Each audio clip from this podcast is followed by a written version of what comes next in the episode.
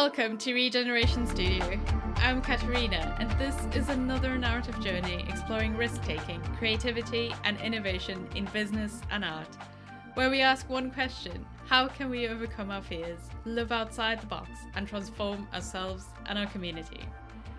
I've got some mega news before we start. It's the studio's birthday this week. I have crossed the one year mark, and whereas I've had so many awesome local and international guests, I have absolutely no idea what you think. And by you, I mean like you listening to this right now. Yes, I'm being very honest with you. I want to know what you like about these episodes and what you think I can improve on. Any random shit you'd like to share. Okay, maybe not too random. Podcast related random shit. So please send me a quick message with your thoughts. And if you enjoyed this episode, consider sharing it with a few other people, listen to a few other episodes, and if you dig the vibe, please subscribe. Now, onto our birthday edition journey with someone who has been a silent, motivational figure in my life ever since I arrived in the Northeast. Here is my conversation with music promoter Simon Shaw as it happened over a cold cup of tea. Normally, we do not cry when someone says, Hello, how are you? Normally, we do not feel mesmerized, transfixed, or moved when someone says, I'm going for a walk. Everyday speech is first and foremost a form of communication. It does not make us feel that deep stirring or draw out forgotten memories the way music does. Music has an inexplicable power, and despite everything the music career cynics want to tell you, there are possibilities of making a living, but more importantly, making a difference out of that power. Joining me today is Simon Shaw. Simon grew up in the benefit system at 17, he bought a bass after receiving college benefits for perfect attendance. How has his upbringing and the pain that it brought him lead to him buying an instrument that would provide opportunities for the rest of his life? But for Simon, it doesn't stop with playing in bands and having an active role in live music promotion or becoming the music editor for the Tees. It goes beyond that to using what he learned about healing through music and sharing it with others to encourage and raise up the next generation of artists in his area. Welcome to the show, Simon. Oh, thank you. It was a really nice introduction. Thank you. So, to give us our listeners an idea of who you are, imagine there's a film soon to be released called The Bass Player. Sure, Simon, you can choose the title. Can you briefly introduce yourself in the style of a film trailer? I've always liked the idea of Shaw, almost sounded like Shaw. I've, I've literally uh, thought of a film trailer, but I can't do I don't have a deep voice. I can't do the Americanized kind of traditional kind of thing. So I'll just set the scene. Mm-hmm. You'll all have to like picture it in your own heads. Um, so it starts off with a scene with a dark theatre hall. There's a very low light on stage. It's smoky in the venue, and it's just like the thud of a drummer's kick drum just beating. And then like the camera cuts, and it cuts to musicians outside. They're laughing, they're smoking, and they're drinking. Mm-hmm. They're having a laugh it then cuts back and it's me inside the hall, but I'm running across with like a big pile of like towels, loads of towels. I'm mm. running to the green room. I run into the green room and I'm frantically unpacking this rider into this room while all this is happening. And then it just basically just cuts to some like high impact stuff, you know, in trailers where it goes yeah. builds up you've got the crowds enjoying gigs, you've got beer getting swilled, you know, there's stuff flying everywhere. It's just a mess. And then it just cuts back to me and it's in the dark hall and I'm on the stage and I'm scraping like chewing gum off it. And I just turn around and I go, Hey, you're new here, right? Want to put on a gig? That's brilliant. I actually want to make that trailer. Yeah. Scene one The bass player. Okay, so you grew up in Teesside in the Northeast, and given your background as a musician, live music promoter, and music editor, and also volunteer for BCT Aspire, a charity aiming to raise the aspirations of young people, you've dedicated your life to giving back to the community. Many people outside of the UK, and I've had a lot of experience of this, have no idea where Teesside is or the vibe of the North East in relation to the rest of England in fact, there are still people who are convinced I live in London. Yeah. So, what defined growing up in Teesside? Can you elaborate on the good, the bad, and why you are still here? Yeah, Teesside. It's always like quite an enigma because it's not a location. Hmm. Really, barely something you can put on your postcode when you fill in council forms. So it's Yeah. barely a location. We are.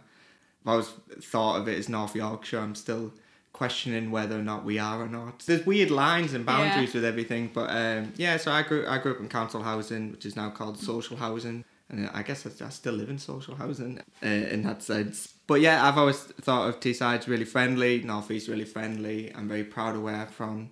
But I also like the fact that other people are proud where they're from. You know, so I've never, when growing up, there was football and we had hard boundaries between like Boro, Newcastle, Sunderland, Derby games and whatnot. And it was almost like that spirit of competition with each other. But we were all like slumming it out towards the bottom of the table. So it was kind of like a weird thing of like sort of concentrating on each other while like obviously the rest of the league table were obviously like thriving in a weird way. Obviously now we're in championship and stuff, but um, it's like less Yeah. of a thing, and now we're all kind of wanting each other to do well. It's really Okay. weird, but I kind of feel like culturally it's been very similar throughout the years. So we're starting off, and you think, oh, I've got to build up Boro, which is where I'm originally from and where I am now, um, to a level where it's better than other areas. And now I feel like it's like everyone now is kind of understanding these links and kind of going, no, we build each other up. And you know we like advocate for each other in that sense.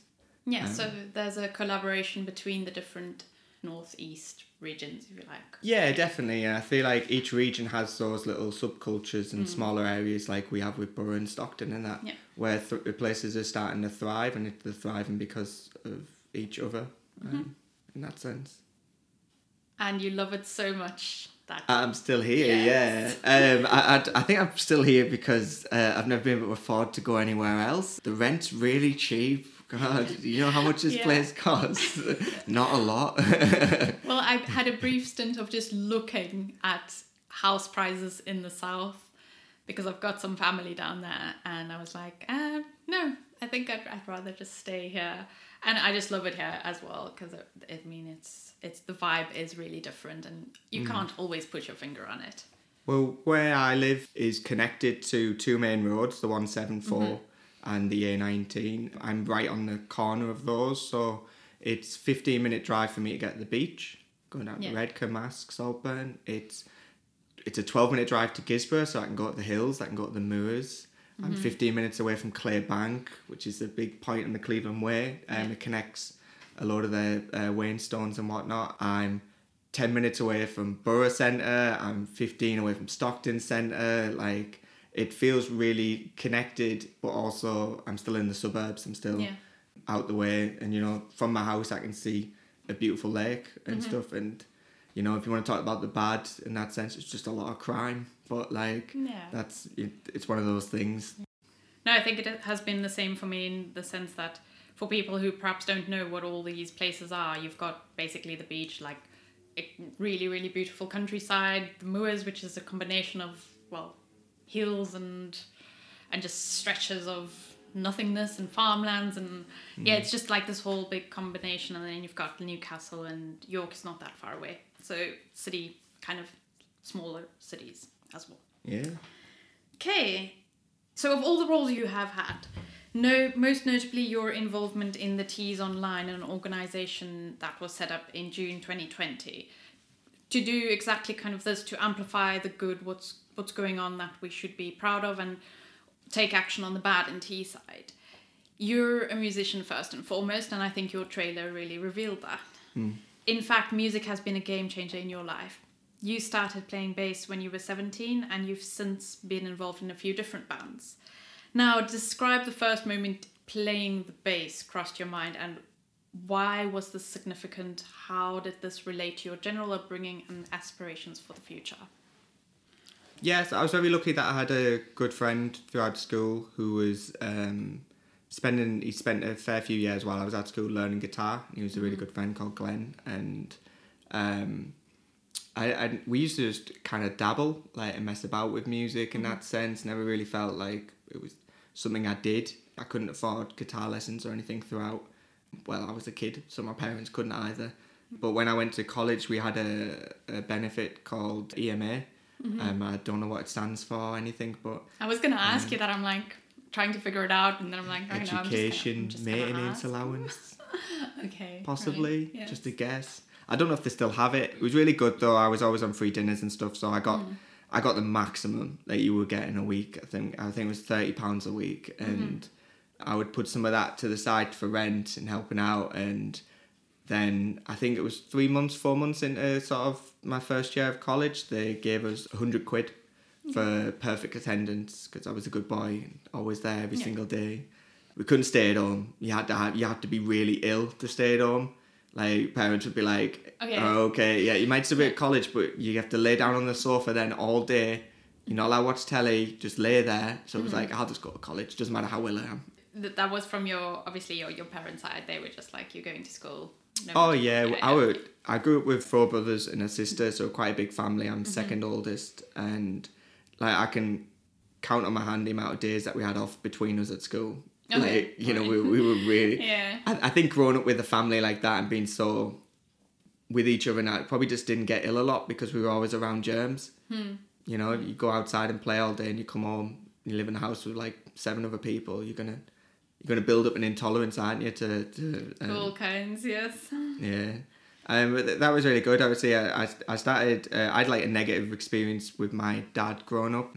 Never really got on. There was violence between us and stuff, but he always was super into music and he always sat down and said the one thing I always regretted, he never did music and he wish he did. Okay. So I think out of spite, I got my EMA money and I spent that on a bass guitar. I went to, I don't know if it was Music Endeavour in Middlesbrough Centre um, and had this little package deal that might have been 130 quid. You got a Fender Squier, an amp, a guitar lead, and a tuner so you could plug in and play. Yeah. And I think I learnt from then, and I've always liked bass. I've always had this thing about uh, practicality in my life. I really like things that are practical, and the bass guitar sounds really good when you press one note down and play it. Yeah. Now I've I've played guitar and oh I don't think those sound good at all when you just play one note. No. Like you know, It's like trying that on the violin as well. yeah, or violin. That it's impressive. You can do anything on those. yeah, I used to play the violin, so I know. oh yeah, I, probably the hardest instrument. I think um, I'm always really impressed anyone can play those. Yeah, I Um, tortured everybody at home with that for a couple of years and then decided to give it up. Yeah, that was a hard thing about learning actually. It's really hard to learn an instrument that I guess you don't know what somebody's playing. Like yeah. you get asked, "Hey, play me a bass line," I'll know, and it'd be like, "Wait, how often do you listen to a bass line?" Like I find it, it's a feeling more than mm. anything. Yeah, I mean, I find the bass fascinating, any bass instrument really, because it's just, it's got so much character, yet people don't always see it as a, a melodic instrument as such. Mm. Like, it doesn't just stand by itself and, and just for the melody, it normally just contributes to another instrument or like a ensemble or something. Except, of course, if you think of jazz, there there's a lot more bass lines happening in there.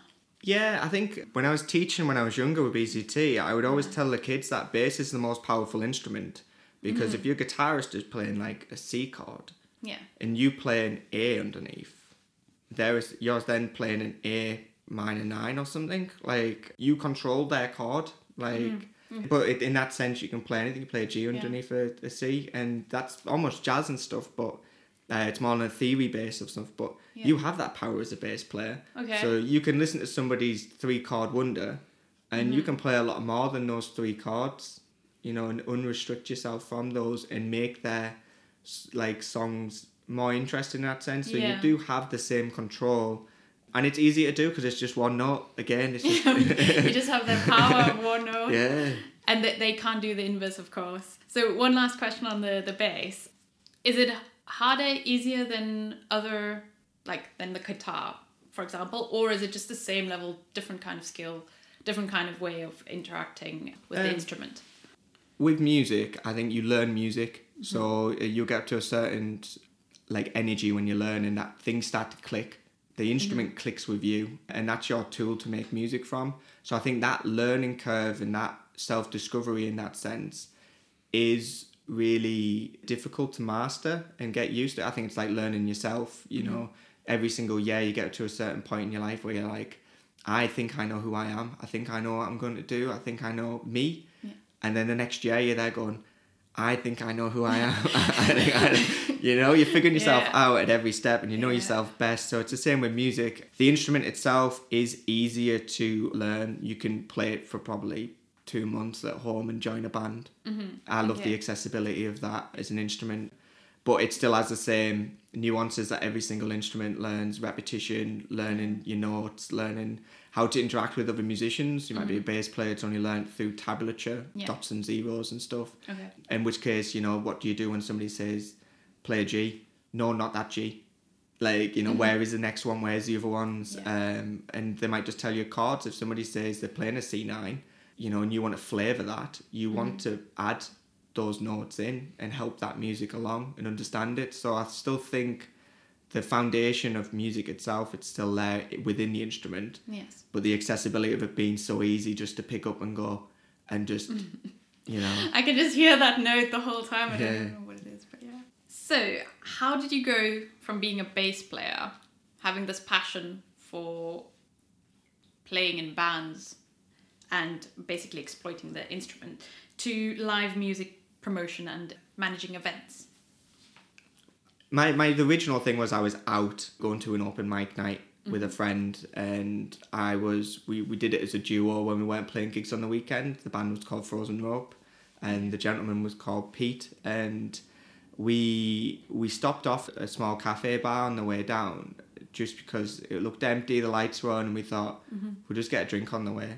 We're early. We'll have a drink there instead of going to the open mic and sitting around. Mm-hmm. And it was only there we were speaking to the owner and the owner was like, oh, use play because we had our instruments on us, and he was just like, play something now for me. So he, he, the singer at the time, he he he he sat and he played a song, and the person was like, "Where you off?" We were like, "We're going to the open mic down the road and stuff." And he was like, "Do you know what? On a Friday, we've got nothing on here, and it's not that busy. Do you all want to just do an open mic here?" And um, we said yes to it, and he said like he wouldn't pay us to do it, but what he would do is he would just put what's called punch, make some punch up, and he said we can just drink punch all night, uh, and that was quite that was really fun to do. We played a, a last hour our last gig as that band in that venue, but from then I started helping out on sound from practicing with bands for years. I was used to figuring out the PA system and how to sort of get the best out of it at the time. I don't think I'm not a sound engineer, I still aren't. I Um, was gonna ask you about like, do you did you build up your knowledge of that aspect, the sound engineering aspect, or you more just on getting everybody to do what they need to be doing? it, it became a way to get things to work and get things going. Looking back, I don't know what quality it had. I, I, would- I would never discredit every other sound engineer's job in the mm. area by saying, "Oh yeah, I was okay." I, I mm. if they were doing it, it would be loads better. But we had something that was like passable, and most audiences probably wouldn't know that like a certain frequency was too much or Okay. etc. Yeah. Unless you actually play music or listen to music, you you don't realize that you listen to music totally different to how everybody else who doesn't listen to mm-hmm. music. If you get me, like so when I was growing up, before I listened to an instrument, I listened to music as just one big waveform.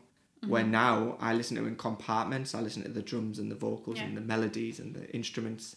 And, and that, that's a music thing. I, I've essentially mm-hmm. ruined music for myself in that sense, but also it probably means why it probably retains to the fact that why certain people have like musician type bands, what I would mm-hmm. call like sort of really intelligent things that are going on, and they'll be like, "Ooh, liking it for that reason." And I do that with music. You know, we do this with art, Yeah. don't we? yeah, that's it. That's right. like it's where the analysis part comes in, mm. doesn't it?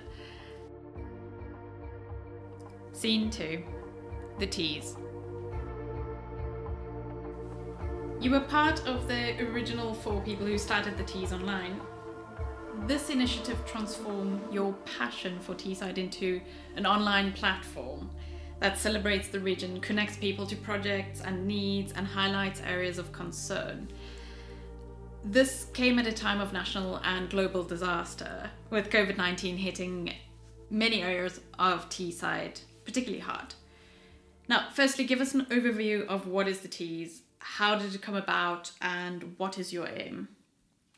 Right. So the the Tees was originally brainstormed by Jessie Joe Jacobs and Adam Mendham.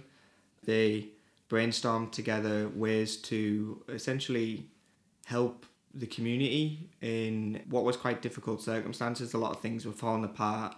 Yeah. A lot of funding pots are just everywhere at the moment, and there still are. You know, people are still trying to figure out things. So, I just wanted something that was quite open and honest, and it was just a platform that would like amplify uh, good things in the area. Yeah. And Jessie and Adam got in touch with myself and a woman called Gilly Hatton, who's a book publisher in the area, and we brainstormed a kind of from their foundation a a platform that would be a website for the general sort of articles that people were doing and people could write and have like their own platform somewhere in a space and like a world to engage with. But also we wanted to acknowledge that social media itself was a very powerful tool when you talk about community. Um, in a sense and we wanted to figure out those relationships and that whole aspect of taking action on the bad came from acknowledging that you can't just put out a bad story about something and just be that kind of press and press need to do that and I understand they need to do it but it feels old hat to put out an article which somebody would look at and go and then splurge out a load of nasty comments underneath or things and nobody's educating anyone. Mm-hmm. So it's almost relaying that back and being like well look this is you know a problem these are some people's experiences. This is some people's like charities and stuff. He's what they need. He's what you know he's what you can do to further things. He's how you can help and i thought that was really important. Me being a person of culture a person of music and stuff background wise i wa- eh, the culture sector has always been really good mm-hmm. at being at the forefront of these kind of discussions. So it felt really natural for for me to sort of be like yeah this is great. Like this is something that we do need to do because I do feel personally sometimes that just not doing enough. Like I feel like From a cultural perspective, or from your just your own personal? uh, just through work itself, you know, you, you put on gigs and you put on festivals for many years and that, and then you look at what you're putting on, who you're putting on, and you try and statistics to sort of balance out if you're on the good or you're on the bad. And I don't think I've always been on the good. Um, I think I've been in the bad side of statistics as a promoter just for years. I don't think it's um, nothing as much current now, but I think I had a learning development of just sitting back and going, do I have a problem with booking certain types of artists? Like this could be like disability, this could be gender, particularly as well. Um, you know, and just having a look at it and doing like, what can I do that's better?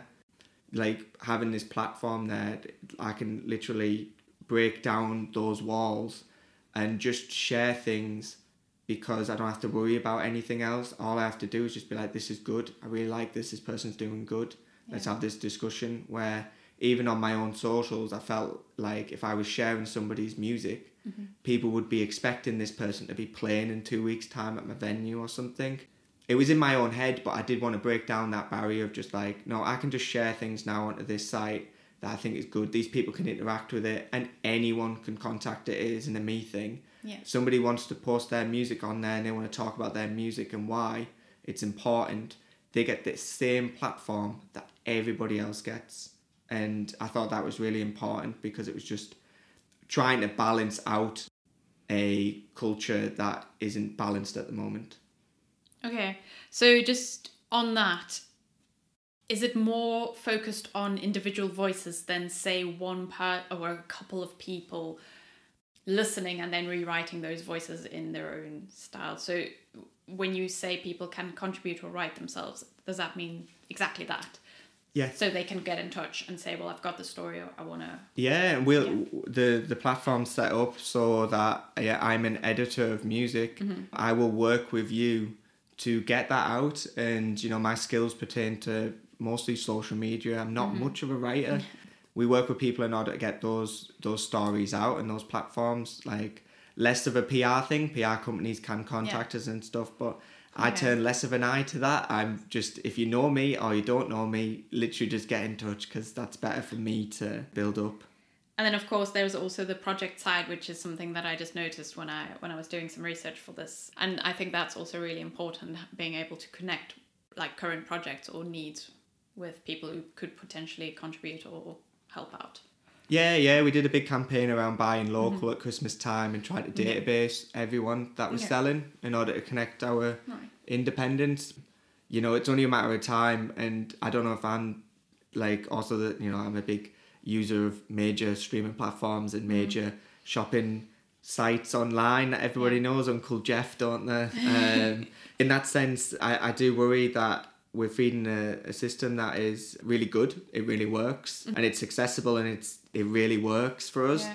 But how sustainable is that in the future? Do these companies have our backs in that sense? Yeah. And you know, at what point do they get too powerful? Yeah, exactly. I think that you do need a balance, and that's also partly what I try and do is just simply. That's why I do these interviews with different local entrepreneurs or creatives or people who have their own creative ideas and want to put that forth. Because I think if the support isn't there, then you're actually letting your community down in a sense by just uh, feeding into the bigger organizations who aren't invested in your area. They're they're somewhere else.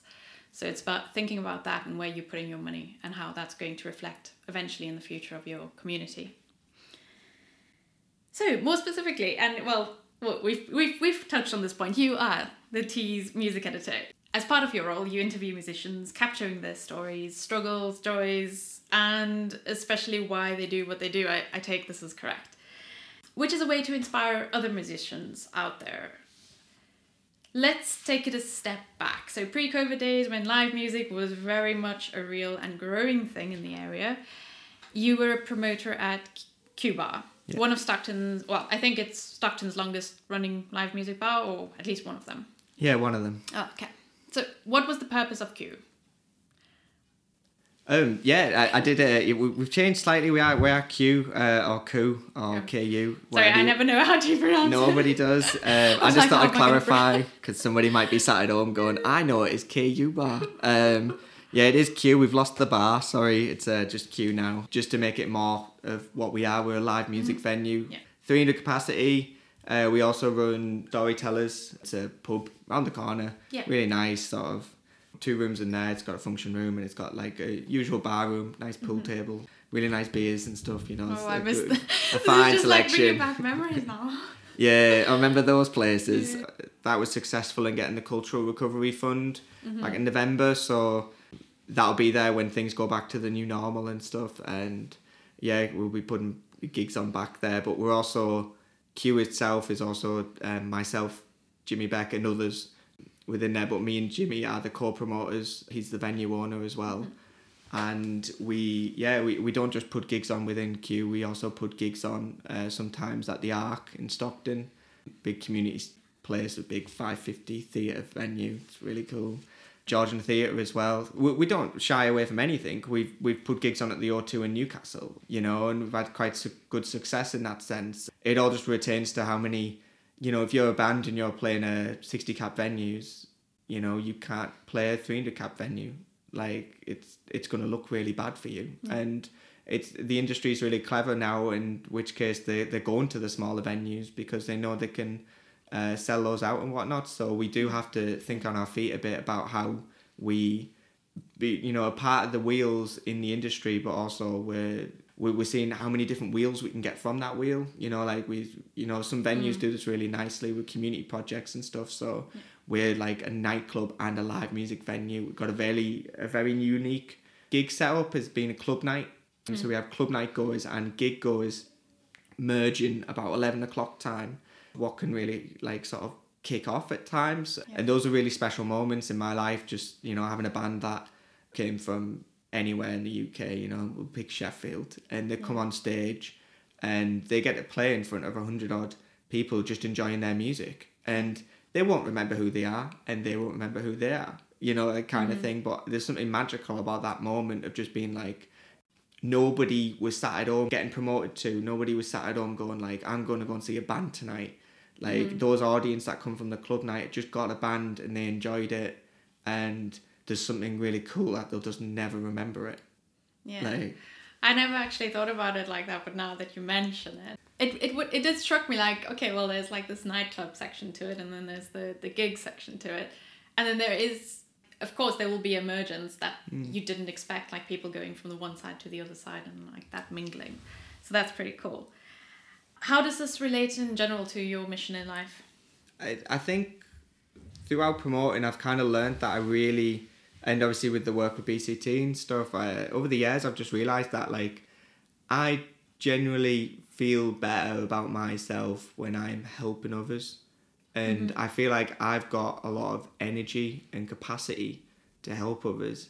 So when I don't, I feel really guilty that I'm not. Um, and I could do any amount of work, but I've always, especially being at a crossroads in my life now with everything being up in the air in mm. regards to work, it's quite important for me to even tell employers or potential work that like I want to feel like I'm making a difference and I don't want to change the world. I just want to be right at the bottom, slogging it out. And there's something about that that I really like. Mm-hmm. Just like no one will ever like know who I was. Nobody will ever care. I don't care about that. That's not why I'm here. Mm. I'm just there, just creating these things and just being just a part of it for that mm. time. And that's it's really cool. It's really special to me. But um, yeah, it, it same retains to everything, even with the community mm. project. Well, that, I think that's amazing. So it's just basically living out who you are, regardless of, of the consequences of that. Yeah. And it definitely shows in everything that you do. So, for the greater part of 2020, and you've touched on this as well, musicians had to turn. Well, we haven't actually touched on this. So, for the greater part of 2020, musicians had to turn to live streaming. And some local organizations started putting on online gigs. It was a little bit scattered. Well, one example is the Darlington based music collective Tracks, which they were pretty active on that. Mm, they still are. Um, yeah, Yeah. they still are. Yeah, Yeah. all, it's all past tense. They're, I don't know why. they're the putting everything in constant of this lockdown for me. So, and they've they've been featured in the Tees online Hmm. as well. So they've gone the extra mile to set up engaging online events, which they still are doing. yeah. Before everything changed to online music events, how has the local music scene improved? Like one thing that's really stood out for you. being involved for so many years, I have so many different types of musicians on my social media sites. Um, so I've got people that were there when I originally started, and I've got people who are like new now, and sometimes that's by age, sometimes that just by you know, by process of how long they've been in bands and playing gigs. And it's it's always weird that people think back to their heyday of playing gigs when they were younger and see that as the best the scene has ever been. Mm. And I always think, and I go, well, oh, that's really cool that you think that. You know, like I don't think, I try not to think of scene. The mm-hmm. word scene in my head retains like a past tense kind of feeling. Okay. Feels like it's already happened. Like I don't think like bands like Nirvana and that when they were coming through in Seattle, They they ever thought like, how cool is this music scene right now? Like you know, it was it was something that people look back on and go, Yeah. wow, that that music scene at that time was Okay. and I, I would say generally like sort of within our area and our region it feels more connected than it's ever been especially with promoters and venues particularly as well a lot of promoters now all talk with each other we're all friends. It's not the same in every town and city but i would say that you know most of us all get along with each other. We all understand that we're all putting on gigs. There's not a lot of people going to gigs. So what are we all doing? Maybe we should pool resources. But uh, we all like understand that that like that's just business. You know we all enjoy what we do in that sense and we all know that we're all as crazy as each other. So there's like that mutual respect of being like what are we doing yeah are you also off rails yeah Okay, that's uh, true because it can. I can imagine how competitive it can get in. Well, depending on, on who you you. it's more of a, f- a feeling when I was younger. Sometimes I would uh, get um, like almost like cultural envy, if that's a thing. Oh. You'd get envious that somebody would announce a gig and everyone be loving that, Yeah. and then you've announced yours and nobody cares, and that that's no longer a feeling I feel. I generally um, what I'm putting out, and I'm mm-hmm. just like I'm enjoying that, and I don't I don't take positivity or negativity anyway. Like mm-hmm. I'm generally just doing. I'm quite self confident in what I'm doing, and I, I like what I'm putting out. And I know that if there's a core audience who go to mm-hmm. gigs in the area who are going to some other gig, I will then figure out ways that I can uh, promote to other audiences, and I see that as the opportunity. Is like, well, I could get something new going here. I could, you know, who else wants to, you know, why do we even engage with new music? Why? Like that's always a thing I've always thought Oh, of, right. and I'm always like, how do I go and see a new band? at what point do I do I need to be advertised to? Do I need advocacy from somebody else? Yeah. Do I need influences involved? Like hark back to like you know I'm very lucky that people pay me to put gigs on, and it's I've never made money from the door. You know, like in that mm-hmm. sense, like the company I work for does. So when we don't have successful things, I still have that security blanket of taking my wage at the mm-hmm. end of it, um, and I'm always thankful, and I'm very very lucky for that. Mm-hmm. I know a lot of independent promoters that put their own money into things, and I can't imagine how that feels when. Because it's already quite a personal experience when gigs don't go well. You do feel like, like I said to people, the book stops at you. If the gig isn't successful, you've not got it right, and it's you have to own up to that. And it's almost like you've got disappointed musicians, which breaks my heart. But you've also got nobody there, which breaks my heart. You know, like you've got your staff looking at you, going, you know, and you can see in their their eyes, they're like, "Mm, this hasn't went well, has it? You know. And I've done stupid things over the years. I've even asked busy bar full of bar staff, Mm-hmm. but three people in a room, and I've said the bar staff, "Do you all want to like stand in the room? like, you know, you're doing your best."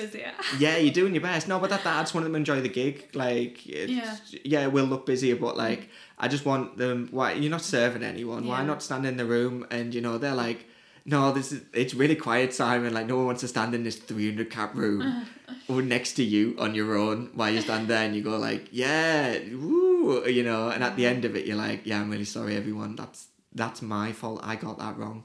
But it's nice, like in that same reason. There's a it's very uncomfortable, but there's a lot of learning to be had that way. Mm-hmm. And if you don't put an unsuccessful gig on, are you a promoter?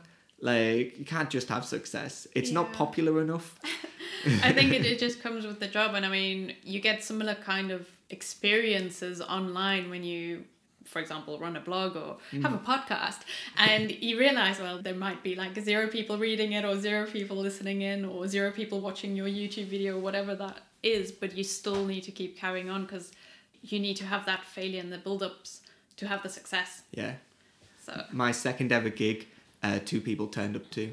My second ever gig. It was awful, and I still remember the band today, and I won't mention them or anything because I, I literally felt like they didn't like me for two or three years. I, I didn't even ask them to play another gig, Yeah. and it took me a long time to get over that. But yeah, like um, some of the best gigs at Q, I've had minimal attendance. 17 people saw Friendly Fires back in day.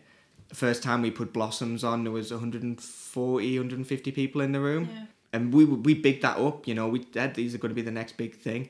I had four people in a room watching the band Yonaka, and they are I was one of phenomenal. Were you? Yes, I wrote a blog about that. That was my very, very first blog article on the music. I'm not going to say the word. Yeah. Local music and Cuba for Teesside Cat. It was on them. What a success, and what a great and I band. loved, uh, yeah, I loved it, and. I was just like, my point was, it didn't matter that the. Hmm. I was confused. Why weren't there many more people in the room? because I'd knacked it. I just, Sorry, not I didn't making it well enough. Um, but like I look gigs at that, and I remember Yeah. those gigs because of how special they are and stuff. And you know, I share that with four Mm. other people. One being yourself in this room.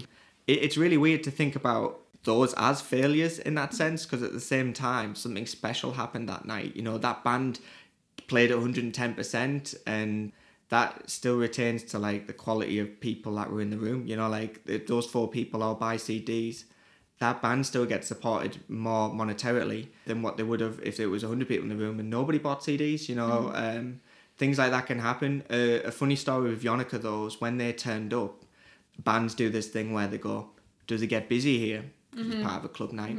And i said no and I thought it was funny, and they laughed. And it's always a thing I've done. It was sarcasm, you know. I'm a very sarcastic person in that sense. Yeah. And later on, it was quiet, and it was it was definitely quiet, you know. And they didn't talk to me like packing down and that. They weren't happy, and I was like. well, About a year later, we were um and hour about putting them on again because they, they blew up so big and that. And I was like, "Oh, we can't put them on anymore because I said this stupid thing to them, and if they come back, somebody else have to just rep the gig and you just tell them that you sacked me afterwards or something. Yeah. I can't can't eat that humble pie. It's it's too big a pie. it's, it's very ironic that you're bringing this up because I think like all of the points that you're making, I kind of like explored that in the blog article, mm. and that is one thing that happened from that night was I was just intrigued by the whole thing, by the music going on, about by people attending gigs, not attending gigs. What was the reason? So that's that sparked my interest that night. I still haven't figured it out. Okay. So we've touched on some of the challenges uh, that you've experienced and also, well, musicians face. Maybe you can just mention one challenge that musicians themselves face, just putting out their music, promoting it, getting people to come to gigs. Yeah, I, I think there's a lot of noise at times. You know, you are you are doing something, especially with emerging music, independent music, which is grossly unpopular. In the weird way of thinking about how many people Yeah. there are out there that would go and listen and entertain new music, like really, really enjoy it and enjoy those moments that you get people in your messages saying, "Hey, I really like your music." Those comments, en- enjoy those moments, but also remember that like sort of that's not part of the process. The process itself is creating music and creating value in that. You know, you you, you put it out, you play gigs, uh, and those are special times with your friends. If you're doing music with people, those bonds will last your whole life. Every single band I've been in, for the most part, I've got lifelong friends from, uh, and really important people within my life. So if I could go back and tell myself at 17, like, hey, you're about to you're about to make a lot of cool friends, you know, and that's for me is like the journey through music. Nowadays, when I'm creating music with projects and that, I'm, I'm always focused on right. If we're putting this out in five years' time, I want to be able to look back and go, that was a cool song we put out. We did our best with what we did at the time take everything with a pinch of salt almost. Everyone's giving you advice on what you should and shouldn't do and whatnot. But just do what you can. You have a capacity as an artist or as a band and do the things that you want to do because those are the things you'll look back on and go, wow, I'm glad I really did the things that I wanted to do. I didn't listen to New Music Friday on a playlist and go, ooh, let's make our songs sound like this. Mm-hmm. Because you'll never make something that you actually wanted to make in the first place.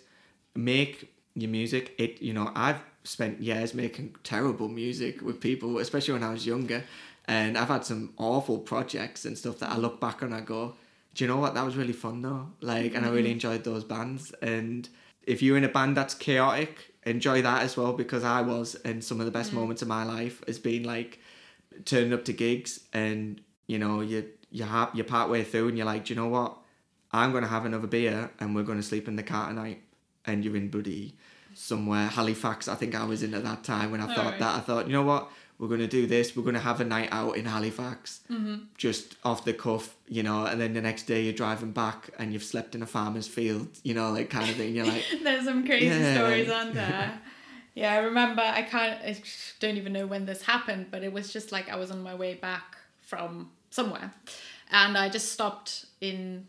I think it was Hull for some kind of festival, and I just ended up sleeping on somebody's staircase. So the, until the next morning, so I can get the train back. It- was uncomfortable to say the least. yeah, I've slept on a staircase as well. Actually, we have that in common.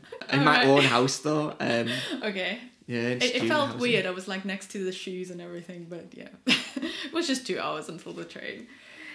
Right. So the one thing that does happen as music editor for the Tees is you encounter some of the frus- frustrations, especially now Hmm. regarding the arts and culture scene. Sorry, this is just popping up the whole time Ooh, now. I'm just constantly thinking scene. Shouldn't have said it, should I? with all the restrictions imposed on the ways that obviously artists can promote their work and the opportunities they currently have. Now, if you can just use one example, can you elaborate on some of these frustrations and how have local musicians kind of reacted to the lockdown? I think one of the frustrations is for certain types of bands is their music doesn't come across the internet that well. You're talking about people who have generally they are the live show, like they have a live show that they've really created and worked on, mm-hmm. and the recording side of their project isn't as important to their music. You know, like they want people there and into it, Yeah. and you can't do that when you're live, like online, live, mm-hmm. Mm-hmm. live streaming. That that's sad, and it's really difficult for them to sort of work around in that. It's almost like a waiting game, you know. And what will that look like? You know, if that's your music and that's your your vibe, are people wanting to go run into each other and clash into each other in a sweaty venue anytime soon? Even if they open doors tomorrow, would they do it? There's a lot of questions and not many answers, and that there can be worrisome. I don't really know how people can help with that though. I guess it's a waiting game, and Yeah. if you can do diversify um, what you're doing, do research, do the boring stuff, do all the admin stuff you've never bothered to do. You know, check up on your your music glue that connects to BBC Introducing. Can I, you know, have a look at your website. Do you want a website? Do you even have one? Mm-hmm. What's a bio site? Maybe you should have one of those instead. Those are cool. Those are new as well. You know, should your band delve into other social media sites? You know, mm-hmm. TikTok's a growing thing for influencers and stuff. It's not really applicable for to sales and whatnot like at the moment data wise, but it is. Yeah. It, it- it's a social media site that you know a lot of young people are on and whatnot mm-hmm. and it's like can you key into that audience? Can you you know what what do you want to do? What do you want to do? Use it all And think- it's just yeah. create. And I think maybe something to mention on that new platforms. With the live streaming of music and this I found watching events online hmm. Is it's so easy to get distracted and just simply like say you're on Facebook you're watching a live and then you just start scrolling through you know whatever. So that that kind of concentration is not necessarily there or the enjoyment that would come from maybe being in a venue. But then you also have a platform well getting quite a lot of media at the moment clubhouse which is an audio only platform. So mm. that's something musicians could perhaps have a look at yeah definitely and it, Yeah. you've done this quite recently haven't you with your um, thingy overnight talk that you've just done that you've just told me about before this yeah podcast. that's that's where I, I was Yeah. did like a whole hour at like 2 a.m in the morning on clubhouse and reserved my username back then I'm hoping if anybody's listening to this that you're doing housework at the same time. That's my favourite thing. Or running. With running itself, uh, for me, uh, you're not allowed to listen to music. It's you don't do that because that irregulates your pace and everything, and your heart rate can be quite dangerous. So I listen to podcasts because of that aspect of taking the visual aspect away from something. It really makes me think. Uh, and I'm not a very clever person. I've always used uh, smaller words than most people, and I use the words like stuff and thing to describe something. I probably love a the bit word more. I love the word stuff But I, I'm like I always I've always passed book by saying it's accessible language and yeah. everyone can understand it. But really, I'm dumb. Like you know, like, I haven't learned it. But podcasts make me feel cleverer though because I can learn words like ascertain. You know? Scene three. Try that again. Scene three. The Ultra Runner. Okay, on the topic of running, what has happened, whether in arts and culture or in other sectors of the community, for example, education, the impact on people's lives is unchangeable. What is important now is how we approach the future. So this is just tying back into what we were talking mm. about, some of the, the limitations with lockdown and musicians trying to get their work out there, especially ones who were reliant on live events and so forth. Given your background and also your involvement in BCT Aspire, why are the arts firstly important to any community and, and then more specifically what is the future of music according to you what should musicians or actually all creatives be doing now It's a great question. The, the arts are everything. Like everything that like whoever's listening to this right now, if you look down at your pants that you're wearing, somebody designed those. Like those are designers. Those come from an art. Your mobile phone, your laptop, even the sleek design. You know the buttons and stuff. It's all been designed. And you know there's that thing about you know like life without music would be pretty boring. But I find music in particular can describe very complicated things in th- like three notes. You listen to three little like a little motif within classical music um, terms, but you listen to something like that, and that there can have so much more meaning. I used to use the analogy of a cold cup of tea. I know there's one right there, but um, don't worry i love cold tea i just love teas yeah, tea's great cold or hot, and um, but like that feeling of knowing that you've poured cold kettle water into a cup and it's going to the top. You, it's very difficult to you know describe. It's a few different emotions. It's sadness, but it's also disappointment in yourself. You're also frustrated because you've just you know maybe you're like me and you're frugal. You've just you've wasted money there. You know like on that tea bag. But music can do that in just a few notes. Like you know, you put music, watch video without music, and it's a weird experience. And music just totally changes it um, Yeah. in that aspect. I think the future of music is it, can only go up. You know, like from where we're at, we are missing the live music sector, and I think when that comes back, that'll be um, magical. I can't wait to see like like people I worked with. Um, I can't wait to see people that regularly attended gigs or irregularly attended gigs before uh, COVID. You know, I was always like a hugger as well, and I'd been able to do that for a year.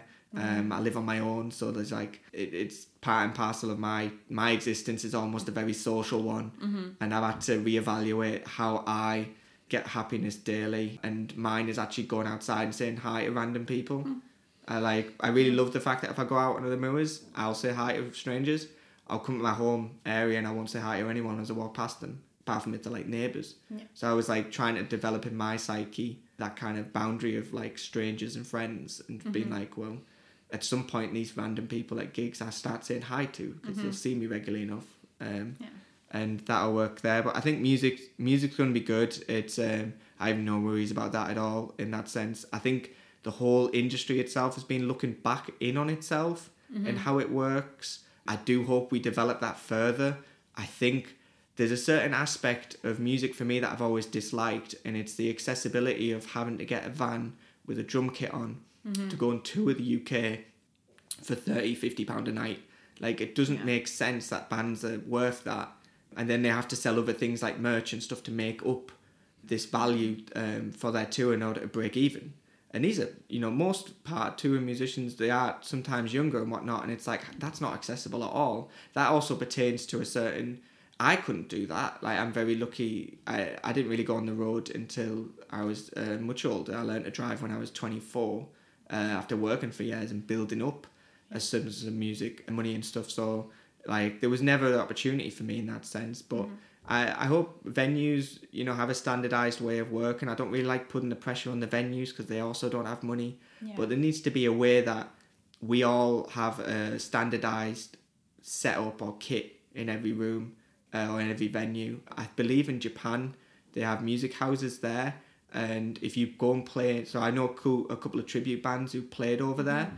and they say it's it's you just rent the gear for the night, and it's all really awesome gear. And they said every venue is laid out very similarly, and it works a charm. They've said it's touring over there is really easy. In which case, why it kind is of it makes so sense. hard? Yeah, I never thought of that. It makes mm. sense. Yeah. Okay, so you'd you'd say that's maybe something that venues can develop, having like I think nobody's talking about it, and it's something I've always it's always Yeah. bothered me. It's I've never understood putting this really old kit into a van and then hoping it survives because if it breaks at any point on that tour, it's like taking your piano everywhere. yeah, as soon as you take it outside, it's not going to work Yeah. anymore, is it? As you're thinking, same with drum kits. Drum kits, you know, they, they, they literally take a beating, but they take a beating on tours and stuff, and it's not sustainable. And Mm. Yeah. The whole van hire and everything, it's too too much, too much. Even driving a van itself's a pain. Okay. Like, and then uh, one thing that all creative should be doing now, like if somebody's listening to this and they they've got some kind of creative drive or they make music, what what can they do?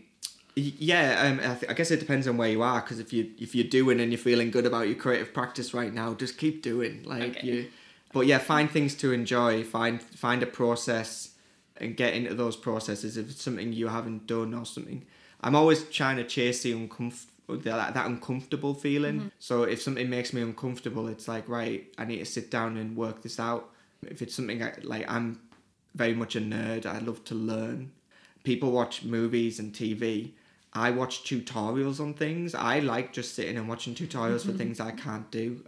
There's something about it I enjoy, and for me, more tools means more things I can also then use to help sort of amplify and help other people in that sense. Mm. So yeah, I, I I've always enjoyed that. So if you can do that, it's more common than ever. I think we're realizing that we're all kind of creative. Mm. We all enjoy taking photos with our phones when we're Yeah. out and doing things. We want that to look as good as possible. So when we look back on our lives, we have some nice pictures of our faces in the corner of landscapes. You know, like Yeah. you know, there's things like that. Yeah, like you know, it, I scrapbook everything. I'm a, I, I own a camera. I've had a camera for two or three years, and I still pretend that it's in self discovery with me realizing I really like people. Is as soon as I picked up a camera, the first thing I wanted to do was just shoot random people. Mm-hmm. Like I'm really, Yeah. I'm fascinated by this. The, even just our things, the cars we drive and everything. Those mundane photos are like that. You might think, why are you doing that? Those are like what street photographers were taking 40 years ago, you know, that you look back on and you go, whoa. Yeah, exactly. Like, that's just a person walking past. And it's like, that's that you won't realize the value until it's in the future. And I do the same with my daughter. My daughter's two, going on three in May. I I take loads of pictures of her, and I'm unashamed of that. Um, I really want to look back on her life. Um, so I'm co-parenting my daughter, so I don't see her as much as probably other parents see their own kids. Just a fact of life, isn't it? Yeah. But uh, I'm happy with that, and I process that. But when I do see her, I'm like, right, cool, let's take some pictures, and then I'm like, how do I take a picture of myself with her with this camera? So I'll buy a mm. tripod, and then you know I'll be like, oh, I want these photos now to look a little bit better. You Yeah. know, having other creatives around you that push you. Mm-hmm. Some people don't like that on social media. I know there's creatives that can't see other creatives' work and not get envy or not get sad that theirs isn't as good. Yeah. I don't feel that. I see everybody as a challenge. It almost is like, hey, oh, that works amazing. And I go, Yeah. do you know what? I'm going to go out and try and recreate that. Oh, how did they do it? Mm-hmm. There's a great thing with photography where you can just use a dropper on somebody's photo and find the colours. And Oh yeah. yeah, I know. you know that? I know that dropper. you, you get that Instagram open and you can have a look at people's colours on things and you go, oh, I'll, I'll try and using these colours. And obviously you don't want to imitate 100%, especially if it's friends because, you know, there's a boundary issue there at some level. But there's definitely some kind of inspiration you can take from Mm-hmm. everything and everyone around you. It can be quite overwhelming. So finding a process that you enjoy and getting into it, don't be bothered about any results because I'm not. I still put on loads of poo gigs that people go to. So like, you know, could they be better? Probably, yeah. Same with my photos and my filmmaking. It could be loads better, but at some point you've just got to go. This process isn't developing as much. I need to do mm. something else. So now, what's this process going to look like once you've analysed it? Yeah, but I mean, I think everything will just be like. Um, I'm, I actually did a post about this this week where I thought if we could just get everything like that, like mm-hmm. perfectly, first time round, life would be so boring. and that's it. It's that process, not having it perfect and then working at it, working at it, working at it, because that's what improvement is. you It's can you can only learn certain things by doing. And it, there's a, a level to that with all creativity. Mu- music's very physical Mm-hmm. uh, in that sense like if you can't play your instrument you can't make that music. But you can sit on a computer and you can learn so much music. But unless you actually sit with your instrument at some point you're not going to be able to gel it together. And that, that's not going to sound great you know? You're not going to be able to pick up an instrument and it sound great. You can have all the knowledge in the world. So yeah that, that's very visible with an instrument because the creative creative process is very physically defined. But you wouldn't think that with uh, photography with filmmaking which i enjoy as well Yeah. like if I, if I don't go out and shoot photos what can i do at Yeah. home? Yeah, it does take some effort, but it's worth doing. Hmm. So, strangely enough, I mentioned running at the start, and then we talked about all sorts of creative stuff. Nothing to do with running, running. coming back. Is this coming back to running? I'm not sure. Anyway, I think it's somewhere in there. Thinking of the future first. Paul Bergam, the founder of BCT Aspire, has been your mentor over the years. So this has been someone who's hmm. really given you opportunities and guided you along the way in your journey with music and perhaps also just in general. As well as giving you the opportunity to teach bass, for example, at BCT Aspire, you have also mutually supported each other in ultra trail running. So there we have it, running, yay. In part to raise funds for the charity. Now, just on the topic of mentor, how has having a mentor as Paul changed your life? And then do you think if mentors have a positive impact like Paul has had on your life, hmm. how do we find one? Or is this something that happens organically? You can't go, I'm gonna go looking for a mentor. Would you like to be my mentor? Is it like I just shout out the window wherever you are. is there at uh, like a the mentor version of I don't know, we've got this this podcast matching sites or like dating sites or like go find a mentor site. Yeah, I mean that might be the future, you know. Like I, I definitely think any kind of positive influence on your life needs to be cherished. In which case, Paul started off. I think we played a gig for the charity itself, mm-hmm. and at the time, I wanted to go into teaching. I, I didn't want to go the education process. I didn't want to formality it. I just mm-hmm. wanted to do it and see if I liked it. Mm-hmm. So I started teaching at the charity. I would get on a bus. The bus would take an hour and a half to get to Billingham from where I live. Teach for an hour, and I would get back on that bus for an hour and a half. Back then, you didn't have a technology to sit and use Uh, While you're on the bus, you had to read a book or you had to sleep, and I chose the latter a lot of the times. And that was a great period of my life because, like, I was I was putting so much time into just even the bus journey that the actual result of what I was doing was, you know, I knew it was going to be good because I, I was dedicated. Um, but meeting Paul was there, very influenced. Uh, I, everything I would pertain a lot, all the ultra is down to him. He's always had a knack to asking me to do things, and I don't say no uh, to him. And he always asks me to do things that make me uncomfortable, and that's when a lot of my learning is well, is learned. It really like dawned on me when he asked me to do the charity we're doing uh, the town dance with uh, the dance group diversity Yeah. And he asked me if I would go on with the kids, um, because they needed somebody from the charity to also be with them. Because he was he said to me because they're unconfident and they're a bit shy, you should go with them. And when I turned up, one of the kids turned up, and that was it. And it was just me and this other kid, and he didn't get through the first bit, and there was just me. And then this person comes up from TV and be like, "Hey, so why are you doing this?" And I was like. honestly my, my actual reason isn't here anymore you know but I, just I did that and that was super uncomfortable. I don't i'm not a dancer. What on earth am i doing dancing on this tv show? This is like this is crazy. But i made again loads of great friends in that uh, and then it was many years later he paul started ultra running and just trail running itself. You know i see the moors as like a big playground and it's to be enjoyed and if you want to go from two locations, like Roseberry Topping is really nice, Captain Cook's Monument's really nice up there, and quite far apart. If you want to do that as a walk, it's probably you know like an hour to get to and from. Yeah. But if you want to do it as a run, eh, it's loads quicker. You get there in twenty minutes. So Yeah. Paul's really wise. He's got loads of quotes out the air that I really like. Uh, onwards and upwards. The pace is the pace, and things like that. And we've had you know, I've got a, I've got a, like a lifelong friend in him, mm-hmm. but he's also been a mentor in my life for so many years. There's nothing I can't talk to him about that I haven't already. Mm-hmm. So everything bad in my life, he knows about, and I might have spoke to him about that at one in morning when we're doing, you know, he's done 160 miles in one go. So we've we've chatted throughout that, and you know, we've had very intimate talks because once you're doing something like that you can't be anything else than honest. The longest ultra I've done on my own is a 55 miler, and it was from Helmsley to Guisborough. And it mm-hmm. felt like I was running home because I'm not too far away from Guisborough where I live. It was the Cleveland Way, which is an amazing route everybody should en- enjoy. But like that thing again, if I see a random person who's also doing that same run as me, mm-hmm. we're 30 miles into something, and we're you know we're not going fast at that point. It's you know your body's starting to tire, but you, somebody will come past you or you'll go past them and you'll be like, hey, you're all right. And sometimes you'll hear a no, not really, and then they'll, just pour their heart out to you, mm-hmm. and you'll be like, oh, that's so. Like I'm gonna tell you some stuff as well, mm-hmm. you know, and it's um, one of my darkest points in my life was literally like 52 miles into a 55 miler. Like, you know, that was mm-hmm. like the worst I've ever felt.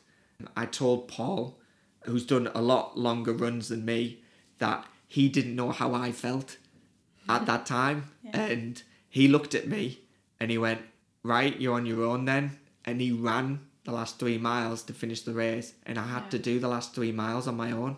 And in them moments and time and that, I hated Paul Bergam. like, you know, I really didn't, I disliked him a lot. But it wasn't until like I got to the end, I was lost in Guisborough Forest. That's why I was annoyed. I was so close to the end and I was I've like, been lost there. too. yeah, I can't. It's nighttime. I need to get to the end. I need to finish. I'm, you know, I'm. Yeah. My body's never felt like this before. I'm, you know, and I, I need. I, you know, I felt like I was dying. I need to get the finish, otherwise I'm not going to survive. And I found out later why and stuff. I'd burnt all the inside my mouth with a hot cup of tea, but because I couldn't feel anything, all my mouth was blistered, so all the food wouldn't go down. It was getting stuck in my mouth. Okay. Re- so I wasn't eating, so I couldn't eat, so I was trying to Yeah. survive. So I was I was actually feeling something that most people couldn't feel at that time. But uh, finishing, obviously, like um, I was hundred yards away from the finish, and I saw him, and he was like, "Hey, you alright? Are you out your mood?" And I was like, "Yeah, I'm out my mood." and he was like, "Do you want to hold my hand then?" And I was like, "Yeah, I'll hold your hand." And you know, we we held hands and crossed the finish line and stuff, and like just that itself there was no videos no photos Mm-hmm. but like that that memory of that experience even though it was overtly very negative Mm-hmm. um created these bonds with paul you know unfathomable he knew what i needed at that time Mm-hmm. i needed to be alone and i needed to figure it out and it's it's you know it's probably not going to be the darkest time ever in my life but it was a good yardstick to think how terrible things could get and how I felt and stuff. But I use that energy now to sort of put everything in. So I don't really feel, I don't see days as, you know, time like anybody else would try and think of it. I don't think of, oh, I've got a busy day tomorrow, I better chill out a day. I'm like, no, I can, I've got a lot in me, like mm. mentally and physically, that I've not even tapped into yet. In which case, until I burn to a crisp, you know, like I'll just keep going in that So sense. would you say that's the impact that the ultra running has had on your life, like in Oh. everyday? For sure, yeah, and it just it, it's un, it's weird for me to think oh, I can go out for a run, mm-hmm. and I'm running for enjoyment. I'm not running to do any kind of mm-hmm. distance. The fact that I'm going from A to B is just it's almost like that. It's the procedure I'm enjoying. I'm enjoying listening to my podcasts and having a run round, and you get better at it and whatnot. I don't think. I'm not a runner. I'm. I call myself every man. I'm a very average person. I'm six foot, brown haired, you know, blue eyed. I'm, I'm very average. I, I, I'm not anything but like going out and doing these runs. I always think um, of the drone footage where people are on hills and that, and you see those little specks. I think of myself like that, and I go, ah, do you know what? I bet this looks really cool if I was like, you know, some some being in the sky, or you know, like some birds flying over, going, "Whoa, he's Or cool." a drone? Yeah, or a, yeah, an actual drone. If anybody wants to drone footage me, like I'd love uh, some of that footage. But yeah, that, that's it's great. And on the topic of obviously gaining a mentor in that sense, I, I really feel like we are all mentors of somebody. You probably don't realize mm-hmm. it right now, mm-hmm. um, but somebody's probably looking up to you right now. And when they have conversations with you, like when you're listening to them speak, just try and think more like what are they telling me? And what does this person need? Because paul will always call me out on things that he thinks is wrong. Mm-hmm. So if i'm doing something in my life and or saying something about somebody to somebody uh, something he might say to me do you not think that you're in the wrong here and he'll explain this other person's perspective and it's an eye-opening experience and it's not very nice again it's not you know you might have friends that support you in everything that you do but you do need friends to call you out on stuff because that for me that's the contrast in photography terms and stuff in art Yeah. terms but it's it's everything that shapes us and if people are just positive in your life and just bigging you up it's like no you want people to hold you to account. Mm-hmm. And you know i feel like i'm a very confident person because of that now and i know who i am and who i'm you know being. It helps me with mm-hmm. work. It helps me when i'm doing running. It mm-hmm. helps me if i want to do things. You know i go in there with this mentality of like right okay cool. What are we going to get done? Like you know i'm i would love talking about things but what are we going to get done? Like Yeah. Well, that's such sense. a, a brilliant mindset to have, and I I think that's a that's a good point to just kind of wrap things up. Hmm. And then just one last question before we go into the quick fire ones. yeah So yes, having the, a mentor isn't necessarily about having like this this super positive buddy who's just like behind you all the way, but it's actually having someone who can distinguish what's what you're doing well and but what you could be doing better and maybe suggesting ways to be doing that or simply leaving you to figure it out by yourself like in your case. Given everything that we've discussed and all your various interests um, and all the good work that you obviously do and just that desire that you have of kind of like being the little speck on the, the mountain but still like contributing what do you foresee for yourself in the future I'm really enjoying myself. Mm-hmm. Like it's it's been nice to discover over the last uh, almost twelve months uh, how much I, I I've learned more about me, and I think that's came because I've had time to think and do. So yeah, it, I I have no idea what's going to happen with work within my life, and that is the big uncertainty that makes me uncomfortable. And so I'm currently figuring that out. I don't know if I'm going to be a promoter in 6 months' mm-hmm. time. I don't know if I'm going to be a promoter in 12 months' time. I still enjoy doing it and I enjoy the process of it. In which case, I don't think I'll ever stop doing in regards to that. But if it was work or not, it doesn't necessarily have to be. I've developed a lot of different skills in my creative like development practice within the sort of last nine to ten years of being a promoter that I think would be an asset to different kinds of companies and mediums and whatnot. I'm I'm really happy. I want to be a good parent to my daughter, and yeah, I've got a I've got another fifty five miler in December, um, called the Cheviot Goat. It's going to be it's a really tough ultra. I didn't know that going into it. I watched the promo video and was like, I like the promo video. I'm saying yes yeah. to this, but that was a that's a Paul Bergam factor again. So I'm looking forward to more learning about myself in that sense because there's probably a reason why he's asking me to do that. Mm-hmm. Maybe he just wants a friend to keep warm. But uh, but yeah, it's uh, that that's gonna be tough. That's gonna be really hard. I didn't know how hard it was gonna be until I went to a local running store and it's ran by a really great runner and when buying my kit for that over Christmas, I she asked me what ultra I was doing. I told her, mm-hmm. and she went, "Ooh," and that was when I went, "Oh no, yeah. oh this person's done the spine race," you know, like, and she thinks this is difficult. Oh, it's another Guisborough Forest moment waiting for you just there. Oh yeah, but this time in snow, I think. oh yeah. Yeah, it's up in the hills in Northumbria right. Park. So. Oh. Well, this has really been amazing. I mean, I've got tons more questions. I think we can just be chatting about music and all sorts the whole time. I mean, I'm also interested in running and I love the moors, so there's so much more to discuss. But we are going to go into our quick fire questions. So, first of all, just thank you for joining me today, Simon. Oh, thank you very much. I think uh, this podcast is great, by the way. I've listened to oh. other episodes and I'm like, ah, do you know what? I'm doing the Yonaka thing. I'm listening to the ones that I probably don't think would because I've listened to my friends who've been on this, and yeah. that's dead easy to do because yeah. I'm interested in them. But I've started to listen to some of the other ones that you've got mm-hmm. on, and I don't know the names off top. I'm just clicking play on things, oh, and I'm like, let's learn about these other people who are on because yeah. there's obviously a reason you've chose them to be on it as well. So I think it's really interesting. Oh, that's awesome! Thank you. So. What recent film uh, series you watched or podcast you, did you listen? Let's go with a podcast. So few people talk about the yeah. podcast. What What's the recent podcast you listen to? I listen to podcasts at the moment called The Contact Sheet. Oh. It's a photography based podcast. I think it's a person called Kyle Douglas who mm-hmm. hosts it. I don't know this Kyle Douglas from Adam. I don't know his work. I should. I'm. I have plans to look at his work, mm-hmm.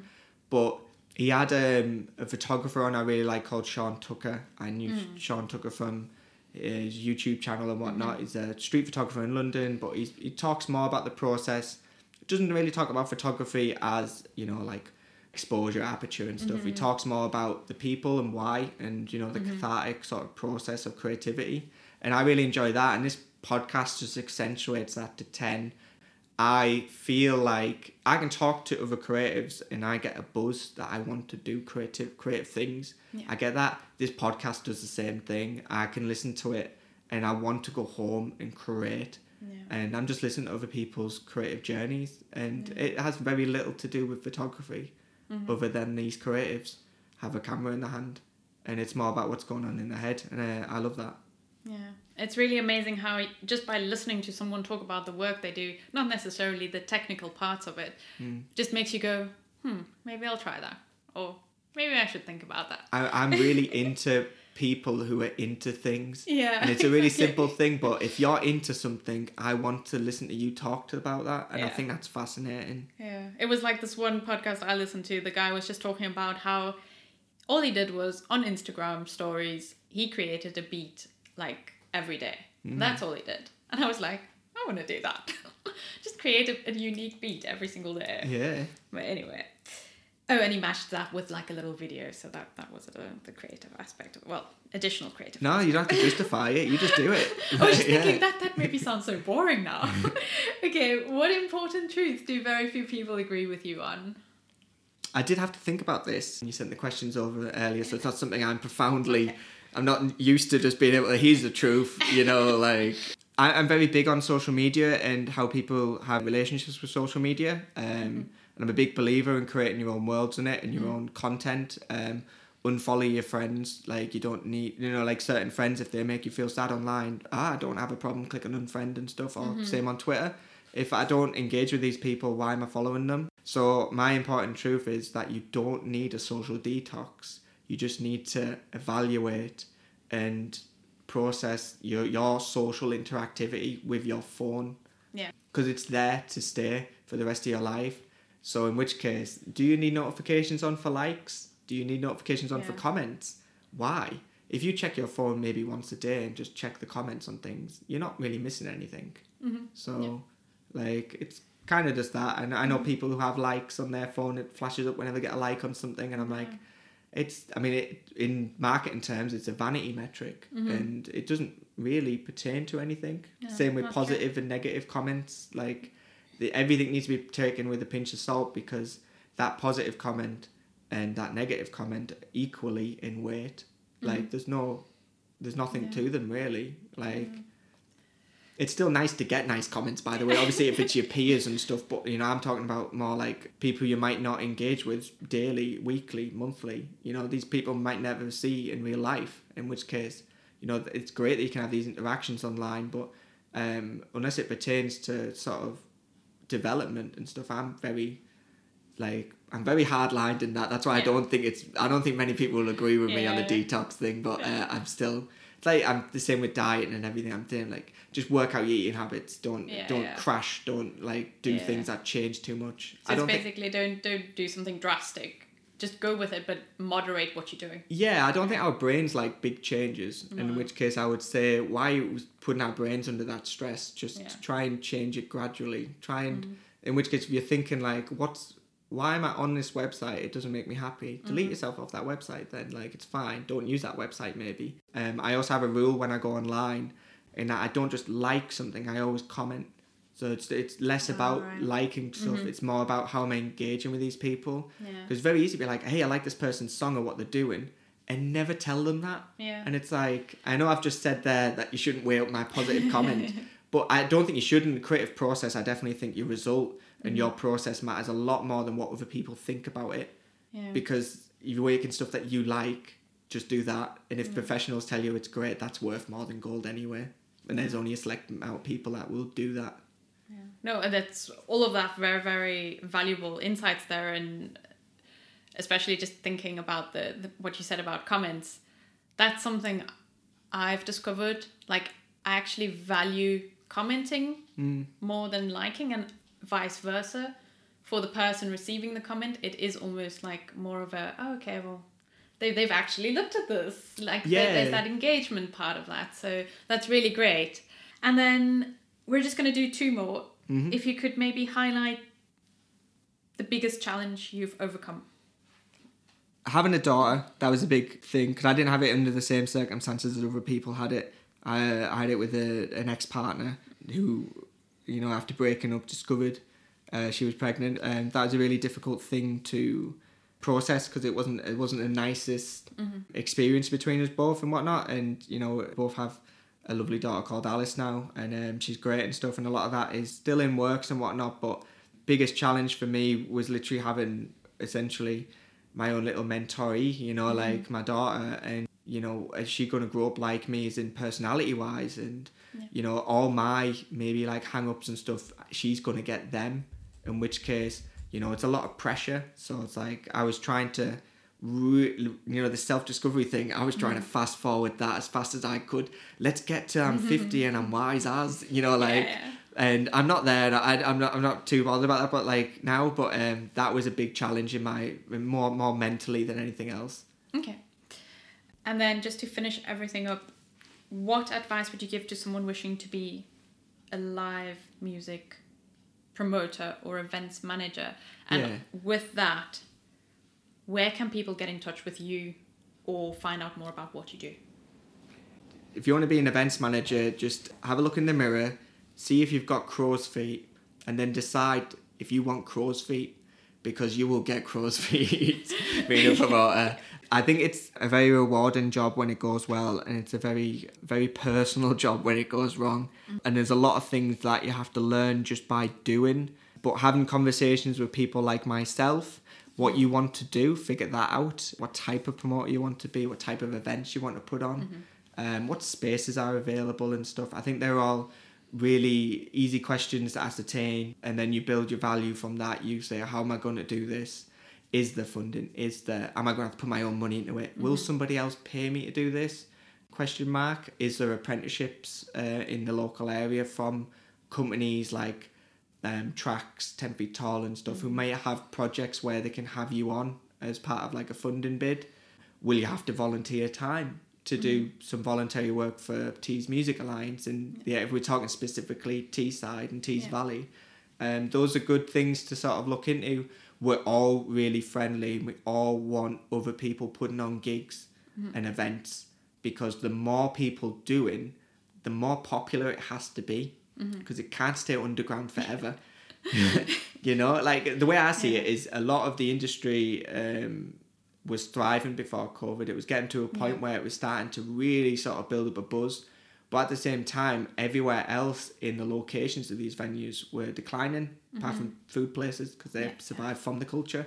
Um, so high streets, and, high streets and stuff. And I imagine a future where there's a cultural hub, and around it there's like advertising Yeah. and stuff for online places and shops and eateries and other cultural hubs, Mm-hmm. you know, like kind of thing. I I imagine that as the future and green spaces. I don't Mm-hmm. imagine a future where we're still going into next and buying a t-shirt. Yeah. Like it, I can't fathom it. I can't, you know. I think this has been exasperated by COVID, Mm-hmm. but I still think um, that process is on its way. And in which case, I'd rather. I think I think we're in the good place for it. So we need we do need more people putting on gigs because there can never be too many. Do do different as well. But yeah, if you want to find me, I'm online. I'm uh, at Simon Shaw Bass, all one Mm-hmm. word, or Simon Shaw Bass. If you want to be any company that I've ever rang in my life, because it's also my email. Um, Yeah. Feel free to DM me. Feel free to at me. Feel free to tag me in a status on Facebook. Okay. Like, yeah, I'm an open book when it comes to contacting me online. I don't. It doesn't bog me down if people message me. As long as your intentions are pure, obviously, and you, you want to actually do it. I'm dead happy to talk, and we'll figure it out. Yeah, brilliant. Thanks So- for having me. Yeah, this has been really, really good. Thank you so much for listening to the show. If you enjoyed this narrative journey, please consider following our podcast. And more than anything, just come and say hello on Insta at regeneration.studio or navigate over to our website regenerationstudio.co.uk, where you can find all of our links and get in touch easily. Any ratings and reviews are much appreciated. It helps more people find this show and helps us share these amazing stories of difficult roads and beautiful destinations. Stories that could make a small difference in someone else's life. Join me next time for more narrative journeys into creative business ideas.